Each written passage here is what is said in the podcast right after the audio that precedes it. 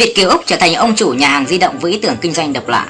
Anh Quốc Lê là Việt Kiều, đã 26 năm sinh sống tại Sydney, Australia.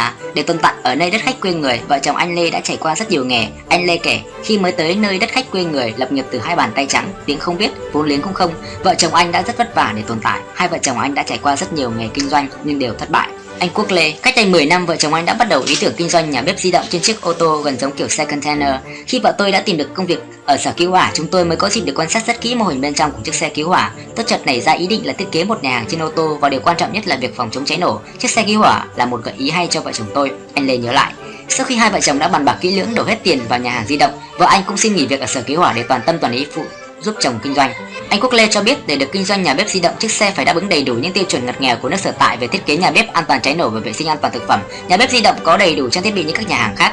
Một góc trong xe nấu ăn di động, tất cả mọi món ăn được chế biến từ nhà bếp di động này phải tuyệt đối đảm bảo an toàn chất lượng vệ sinh an toàn thực phẩm. Vì ngoài việc kiểm tra định kỳ, các cơ quan quản lý về an toàn thực phẩm ở Sydney có thể kiểm tra đột xuất bất kỳ lúc nào. Australia là một nước rất là nghiêm ngặt trong việc đảm bảo vệ sinh an toàn thực phẩm. Nếu vi phạm dù chỉ một lần thì coi như tất cả vốn liếng công sức của mình đổ xuống sông xuống biển và việc xin lại giấy phép trong lĩnh vực kinh doanh thực phẩm gần đi chấm hết. Anh Lê Tâm sự.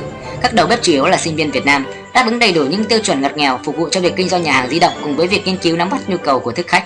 Thực khách, nhất là thực khách của người Việt đang sinh sống ở Australia, nhà hàng của vợ chồng anh Lê ngày càng được mọi người biết tới. Hiện các nhà bếp di động của anh Lê luôn hoạt động với công suất cao do nhu cầu thưởng thức món ăn Việt Nam ở Sydney ngày càng tăng.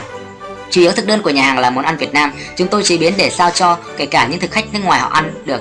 Nhà hàng chủ yếu phục vụ các bữa tiệc lớn khoảng hàng trăm khách trở lên. Hiện nay thì gần như ngày nào nhà hàng cũng kín đơn đặt hàng. Anh Lê cho biết vợ chồng anh hiện nay đã có hai xe di động cỡ lớn, mỗi xe trị giá gần 200.000 đô la Úc và ba xe di động khác nhỏ hơn. Hiện có khoảng 20 đầu bếp và hàng chục nhân viên phục vụ trên các nhà bếp di động của anh Quốc Lê, chủ yếu là các đầu bếp là sinh viên Việt Nam.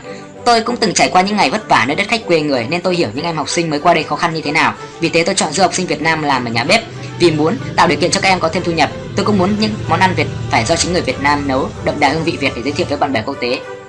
Anh Lê cho biết muốn giới thiệu nhiều món ăn Việt Nam tới bạn bè thế giới để có được những thành công như ngày hôm nay. Anh Lê chia sẻ sau mỗi lần thất bại chưa lần nào anh từ bỏ ý định kinh doanh của mình, càng vấp ngã tôi càng nung nấu ý định phải làm bằng được. Chính từ những thất bại này đã cho tôi những kinh nghiệm quý giá mà không có nó chắc tôi sẽ không có được thành công như ngày hôm nay.